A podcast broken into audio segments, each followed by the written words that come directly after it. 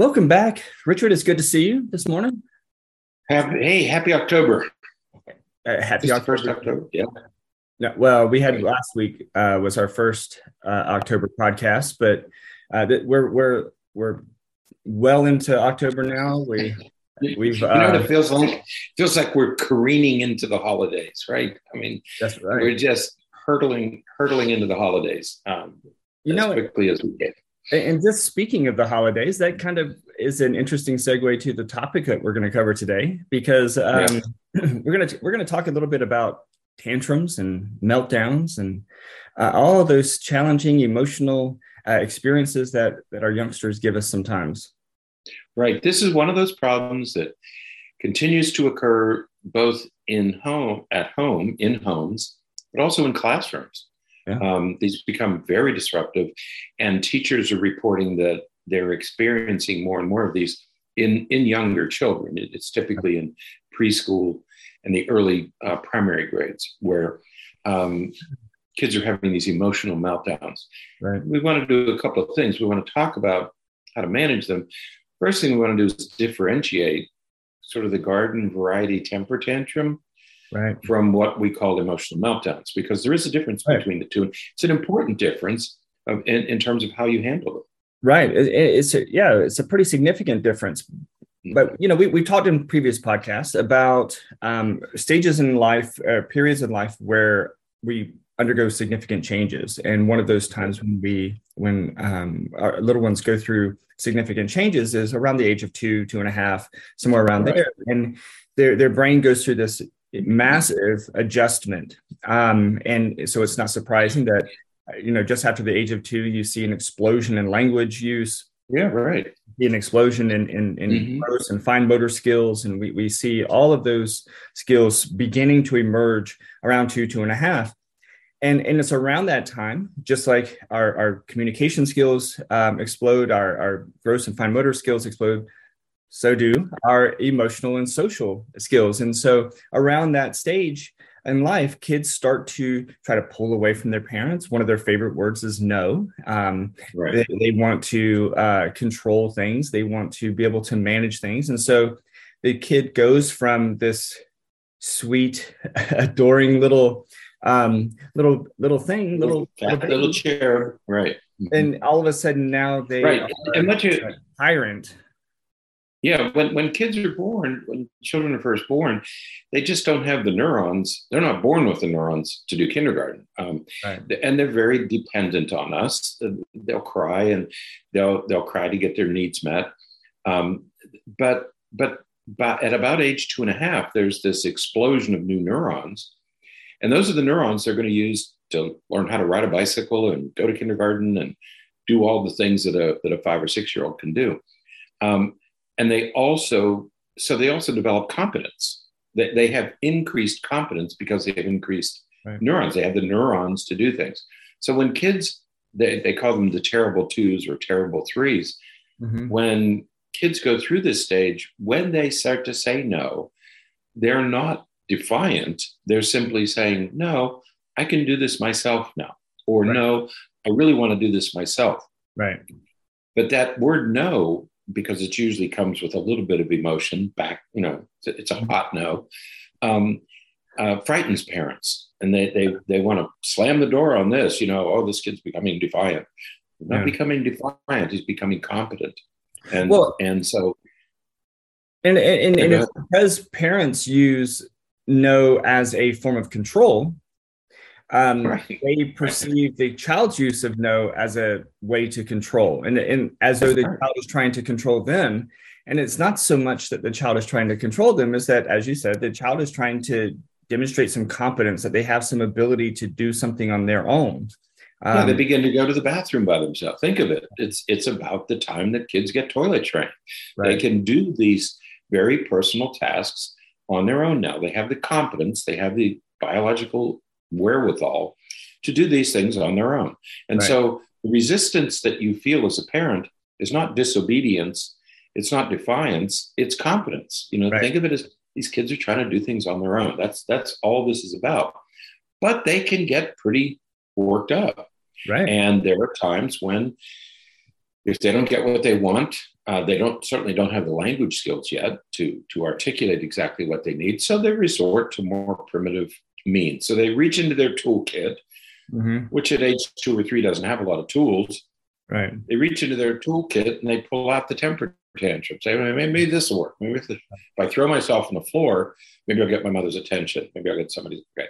So they hurl themselves on the floor and they have one of these um, emotional moments that we call a temper tantrum. And, and it's and usually do, at the most ideal time, like in the line at the grocery store or, um, you know, frozen food section. Right. Um, right. But, but, it, but, you know, so far, all of this is normal. Normal stuff. Right. This is this is typical stuff that almost every parent goes through almost every child goes through. And and it's just what as you said it's just the tools that the kid has to right. be able to get their needs met. You know an infant only has right. one tool. An infant can only cry. That's the only thing right. that an infant can do. That's all a baby can do. Yeah. As they get older and they get a little bit bigger and stronger and have a little bit uh, their skill set grows a little bit now we can get into these you know, full on temper tantrums, but it's just a tool to communicate. That's all right. Right. And so what we advise parents to do is just ignore the tantrum because what you want the child to learn is that, oh, this tool doesn't work very well. So right. if it's not going to work, if this I'm going to throw it out. I'm going to get rid of it. Okay. Like, like we do with any tool. Right. So that's why we tell parents just ignore these tantrums. They're going to go away. Mm-hmm. The, the, just show the child that they don't work, and the child will stop using them. Okay. Right. However, there are kids who are wired differently, and they don't let go of these tantrums, and right. in fact, they will escalate and move toward what we call an emotional meltdown. Okay. Right. And that's a very different set of circumstances than a typical garden variety temper tantrum. Right. And and this let's let's be fair from the outset. Um, you know, sometimes, uh, especially in cases where parents don't ignore the temper tantrums and things like that. Right. Normal temper tantrums can um it, you know they can accelerate and they can uh they can grow and become what we look at as meltdowns. They're still temper tantrums, but they're temper tantrums that were learned because it's, you know, when, when temper tantrums aren't ignored, the child says, oh, this is a, a form of communication that's effective. And so then they start to use it more and they use it, right. start to use it more effectively and more loudly and more physically. Mm-hmm. And so when right. we don't, when parents don't use those healthy strategies of, of ignoring and, and, you know, not giving in, then we can get to a very similar place. But even then, those meltdowns, those um, those meltdowns that are sort of exaggerated temper tantrums, are still different than the emotional meltdowns that we're talking about here. That's right. Right. If you if you're a parent or grandparent, any kind of a caretaker, and you've ignored the temper tantrum, done the, the typical ignoring and walk away, and that it doesn't take many tries for right. a kid to learn that it's not going to work. I mean, you do it a handful of times, and the child learns that these tantrums don't work, so I'll try something else. If you've ignored, religiously ignored, and the tantrums continue or they become more intense. Mm-hmm. Okay. And and there are kids, because of their emotional makeup, their their tantrums have a very different flavor. Uh, right. There's an intensity to them that you don't see in a regular temper tantrum, and, it, and it's alarming to parents. It will alarm the most parents. Um, they will they'll hit siblings, they'll hit parents. Um, there's there's just a, a, different morphology, a different taste, a different flavor to an emotional meltdown, and it's part of a child's emotional regulation, and that's what the parents can key in on, is that a temper tantrum occurs in a child who handles most things quite well, uneventfully. Okay, the, the emotional system seems to be working.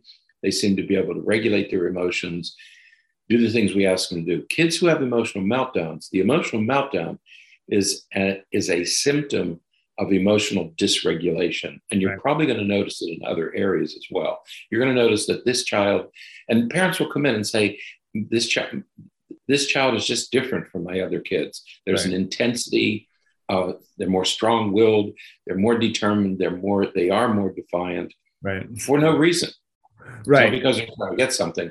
It's just they don't, they're, they're, they're, they don't have the emotional control right. that the other kids have. And it, and it's and they do see it in other areas because what they'll often say is that he he or she is just more emotionally reactive to everything. He everything. He gets more sad than you would expect over sad things. He gets more excited over exciting things than you would expect. Um, so there, there's a there's an exaggeration to all emotions, not mm-hmm. just mm-hmm. the the you know temper tantrum type emotions, the not getting what you want emotions. Um, it's all over and. So ignoring in these situations don't really work because what, right. what's really happening is the child is just losing emotional control and, right. and now even if you ignore it, it, it, the child is still out of control um, and so we're we, are we are working to identify some new ways to to manage some of this and uh, the, the article that we're pulling from today is from ADDitude magazine and it's called when angry kids lash out how to diffuse explosive reactions um, and, and, and, there's some good advice in here, um, not too dissimilar from some of the stuff we've talked about from like Ross Greene and some of the other people who have worked with a, and talk about explosive kids and explosive reactions to things. That's right. And so, if, if just to review, a tantrum is a tool that a kid will use to get something, but between the tantrums, most of the behavior is okay. A meltdown is about emotional dysregulation. It's a it's an intense emotional response that could include aggressive behavior, um, destroying toys, destroying property, breaking things. So it's a very, very different, um, very different phenomenon.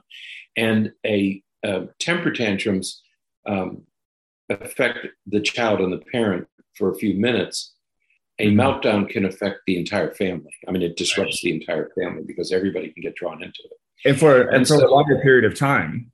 And for a longer right, right. It could go on for a, a temper tantrum lasts for a couple of minutes, maybe. Okay. Mm-hmm. If you walk away, it lasts for a few seconds. Um, but a meltdown can go on for an hour or more. Okay? Right. So this article presents what we might call best practices. What should I do in the event that I'm dealing with a uh, an emotional meltdown. Right. And what we did is we we broke the advice into three parts. Right. What do you do before the meltdown? What do you do during the meltdown? And what do you do after the meltdown? Yeah, and and I think it, it goes without saying, and, and it's something that we as a as a culture, I think uh, I think it's safe to say that we're not really good at, and that and that is prevention. we're not. We, we tend to be a very reactive culture. And and so it, it's we, we tend to you know it's not a problem until it's a problem. And so we we right. wait until the, the problem arises and, and then we do something. But the best approach the best strategy is prevention. Um right. you know right. th- there are there are things that you can do um just by kind of sitting and, and thinking about things a little bit. There are things that you can do that will significantly decrease the likelihood or the risk of some of these meltdowns. If you know, right. if you know that every time you go to Walmart, he's going to ask for something, and when you say no, he's going to have a meltdown. You might want to right. consider not taking him to Walmart. Um, I, I worked at a school, and we had a kid that that every Friday he had a horrible meltdown, and and we, we were trying to tease this apart and figure out what was going mm-hmm. on. And it didn't take long to realize that he had a meltdown every time he didn't earn Fun Friday. And he didn't mm-hmm. earn Fun oh. Friday because of something that happened on Tuesday or Wednesday, but mm-hmm. he doesn't earn it. And when he doesn't earn it, he can't handle it. And he ends up having to be sent home um, early in the day because he completely loses control. Right, right. And so that's right. So the first, the most important thing is to prevent. Look at your day. Where are the hot spots? Where are the bad spots? Where's your nuclear hour? Um, who are playmates that are not good to be with? You know, and you have to go through all that stuff. Once the once a meltdown occurs, right? Okay, so you do all you can to prevent. Sometimes you can't. Once it occurs, there's a couple of important steps you can take. Right. One is you have to you have to learn you and the child have to learn some de-escalation strategies. How do I, when I see the when I see the meltdown coming, what can I do? Right. Um, well, one thing you can do is learn how to de-escalate. What right. does that mean? You have to remain calm. If right. you get worked up, child's gonna you're gonna you're gonna make it worse. It's how many gas on fire. Absolutely. How many times do parents say, you know, well, he gets going, and man, I just the parent gets pulled into it, and then the parent becomes almost dysregulated. Right. Um, right. That's and right. they get really agitated and angry, and they get in their kid's face, and they will, you know, uh, you know, propose threats. You know, if you if you don't stop right now, this is going to happen. This, you know, you're, you're talking about a kid who's emotionally dysregulated, and then you're threatening him. What do you think is going? to, I mean, it's going to continue the the the dysregulation clearly. Yeah. So what you have to do, de-escalation is everybody move back. You know, don't right reduce confrontations, lower your voice, um, get at the eye level of the child um, give the child some distance. Don't get up close because it's it's going to be the child's going to perceive it as a threat. So don't do don't do or say anything that the child might perceive as threatening behavior. So first right. of all, you de-escalate. Second, you can create diversions. Right. Um, if you create a diversion, you it, the diversion allows the child to regain control of something. Okay, mm-hmm. and, because that's what you want. All right. And the other thing is um, you have to avoid um, trying to do consequences or trying to argue with the child or trying to reason with the child. It's like you can't do anything about a hurricane when the winds are blowing at 150 miles an hour. Okay, right. you that's not you can't do anything. It's too late to prevent, right. and you're not ready for cleanup. Back up, just back up. Let the storm occur. You can deal with everything else in the third phase, which is what do you do after the event occurs. Right. One of the one of the important aspects I think of about creating a diversion, um, you know, giving them a way to gain, regain control, and you know, maybe even distracting them from what has upset them. Right. This is not a time, you know. Let's while we're not going, we're gonna we're not going to punish, we're not going to apply consequences and things like that. We also have to avoid making promises for things that right. that are inappropriate. Um, so often, parents will say, you know, the kid is melting down and the parent will say hey do you want to go to the store and and, and look right. for that new uh, figure that you want or that new toy that you want or, or that whatever uh, you want to go to mcdonald's and get some no you, that's you, not a diversion right that's not a diversion that's a that's a reward um, right. and, and right. So you have to avoid that as well. We can't get ourselves into a situation where we're offering um, you know incentives um, in, in such a way that the kid could potentially see it as well when i melt down i get something right. that i that i want. Right. And and remember that a meltdown is an emotional event.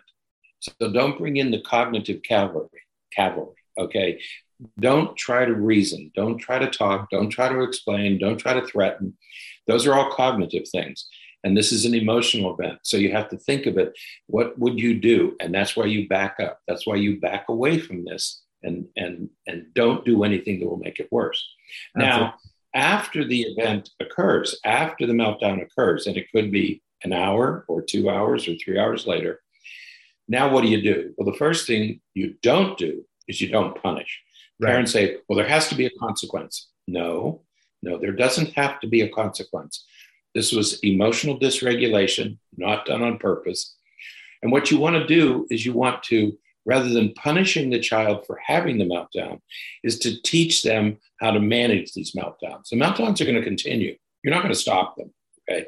So what you have to do is you have to teach the child how to manage these things. So not punishment, but teaching. Absolutely. Um, yeah. The I don't understand the punishing. To, in, in my mind, um, you know, when a kid has becomes dysregulated, you know, sometimes they'll make a mess They'll, they'll throw things or they'll knock right. things over. Um, you know, picking those things up and cleaning up the mess is consequence enough. That's the, mm-hmm. that's as much as the punishment needs to be. It, um, right. Instead, you know, that's just taking responsibility for what you did. That's not right. a punishment. Um, right. So, yeah, focusing on de-escalation, to focusing on, you know, wow, you know, we got really upset there. Um, you know remember we use these strategies when we start to feel that way we do this or we do that and mm-hmm. um but like you said you know we're not going to we're not going to punish these out of them. We're not going to punish them well enough to where they'll stop happening. So you're not going to punish. You're absolutely right. You're not going to punish your way out of this. I mean, I, I know that's your your. I know that tendency. I, mm-hmm. I know that parents say, "Well, we have to have a consequence." No, this is this has this is something you teach your child to manage. You're not going to punish your way through this. It right. doesn't matter. You're not. Gonna, it's not going to work. And so the consequence is you have to do some teaching. Right. You, you have to teach this child how to manage his emotions a little bit better. Remember, the child has the problem here. The child is unable to regulate their emotions. So your job as a parent is not to punish. Your job as a parent is to instruct, is to teach. Absolutely. And this isn't a time either to be, um, I guess I'll just use the word nitpicky. Um, because, you know, Richard, we I know we worked with a couple of families together on, where you know the kid will have a meltdown and you know we we teach them the strategy of okay when you start to get upset what you need to you need to yeah. get away from the situation. So go to your room and just you know deal with it in there. And so you know they start to get upset. They they and so they stomp out of the room and they go in they slam their door and they and then they deal with it. And then afterward the parent comes to them and says you know i you know you need to stop slamming your door. Um well I, you know what? You can slam the door all day long if you're using the skill that we're teaching right now. We can deal with the right. slamming door thing later. Right now, right. we're focusing on, hey, you did a great job of, of removing yourself from the situation and doing exactly what we're working on. So, you know, great job. Um, and you know, now let's clean up this mess or let's let's take care of this. What's the problem? Um, and you can you can picture this happening that that the kids has is having this ready to have this emotional meltdown and the parent says why don't you just go to your room and cool off and the child will say something oh my god then the parent gets angry about oh my god you know they get, yeah. they get angry about it. no no no that's just let it go yeah deal with deal with one problem at a time otherwise you're going to create a whole series of little fires that right. you're then going to have to put out just deal with one thing at a time right. teach your child how to manage this emotional dysregulation, these emotional meltdowns. Right, because that is not that is not disrespectful. That is not no. being disrespectful. That is really working hard to control probably what he really wants to say and not saying that right. and saying oh, oh my, that's right oh my god for a kid to say oh my god mom that's a lot better than a physical attack right okay they're, they're, so count your blessings. You know, that's not going to be a problem. You can deal with that later. Don't don't deal with it in, during the hurricane while the wind is blowing. Right. So, so one of the approaches we yeah go ahead yes well one of the approaches that people are finding now that has become uh, very useful in managing these tantrums is something called responsive parenting. The idea is that uh, you want to respond rather than react. Okay. Because right. most of us, as parents, and I'm guilty, we tend to react rather than to respond. And so right. we want to use something called responsive parenting. Right. And, and part of that, you know, we have to reframe the way that we're thinking. Um, That's, you have to you have to reframe your own thinking as a parent. Right. right. Parents often have a hard time understanding that so much of the so many of the issues that they're seeing with their kids and so many of the things that are going on with their kids it, it's really rooted in how the parent, him or herself, perceives what's happening. You know, is the child being disobedient, or is the child, you know, was the child distracted and didn't pay attention to what you said? He's not not be, being disobedient and not hearing the instructions are two very different things. The behavior is exactly the same. The things aren't getting done, but the cause or mm-hmm. the, the reason behind it is very different. And so a lot of that comes from the perspective of the parents. So remember that the, the child's not giving you a hard time. The, the child is having a hard time. That's right. That's right. Because as parents, we think my child's my child, it's not the child who's giving you a hard time, it's the child who's having a hard time. This, this emotional meltdown is a signal to you that your child is having a hard time regulating their emotions. Right. So you have to help them learn how to do that, not right. punish them because this has nothing to do with you. This is their inability to regulate their emotions. So you respond, you respond, but you respond in a compassionate way. This is right. a skill that this child doesn't possess. Right. You wouldn't punish her for not read for not being able to read. So you can't punish her for not being able to regulate her emotions. Right. You teach her how to read, you teach her how to regulate emotions. Right. Stop punishing, start teaching. Right. The second thing to consider is that, you know, behavior, and, and we've said this from the beginning of this podcast, behavior is a, just a form of communication. Yes, right. That's all it is. Uh, Yeah. You know, you can speak. Uh, you know, that's the usually the preferred form of communication, but behavior is a form of communication as well. And, and when a child is dysregulated, or even when an adult is dysregulated, let's be honest, um, they tend to resort to more behavioral, uh, Mhm. physical things than they do verbal things. It's Right. just the way that the brain works. You can't. It's much more difficult to access those regions of the brain that's going to formulate and, and, and compose a, a- an appropriate response um, when you're upset. But it's really easy to you know walk away or to slam something down. That's a much easier way to communicate that. Right. Yeah, I was giving a talk one time and I was kind of talking about this stuff. All of a sudden, some guy approached the podium, and and I thought, "What's this about?" I thought, you know, I'm not a world leader, so I wasn't worried about assassination. But I thought, what does this guy want? He came up and he laid a, a little slip of paper on the podium and walked away. And after I did the talk, I looked at it, and on the slip of paper, he had written, he had written, "Behavior is the language of a child's emotions." Right. And I thought, good point. That's what they're trying to communicate with us. They don't have the language skills to express clearly what they're feeling. So they they use the tools just like a little two or three year old uses a temper tantrum. Kids will use these other tools. This is dysregulation. They're using the tools that they have. So um, what our job is is to find out what they're trying to communicate. Teach them teach them skills, but the emotional meltdown is a form of communication. Right. Figure out what they're trying to communicate. Right. And the third step that we have talked about many times, and you and I, I know, share share this viewpoint. Misbehavior is the sign of an unmet need. Absolutely. We, we call it misbehavior, but it's really an unmet need. Ross Greene talks about that Right. eloquently. Yeah. Um, these are skills that a kid just doesn't have. They, they, Right. they, they can't do this stuff. yeah either they either they they it's a skill that they don't have or they have a problem that just doesn't have a solution right now or they they have a problem that hasn't They been solved can't figure out. That's right. They get confronted by something that they don't know how to deal with. Mhm. And instead of coming, you know, wouldn't it be nice if your child, your seven year old, would come to you and say, Mom, I'm really, I'm starting to dysregulate right now because I'm having a very hard time. Most adults don't do that. I mean, adults will argue with each other and get Right. angry. So, what, how can we expect more of children? So, Right. it's probably that the child has some problem that they can't resolve or they there's some skill deficit that they have. Um, and that's what we need to figure out. What are we dealing with? It's not misbehavior.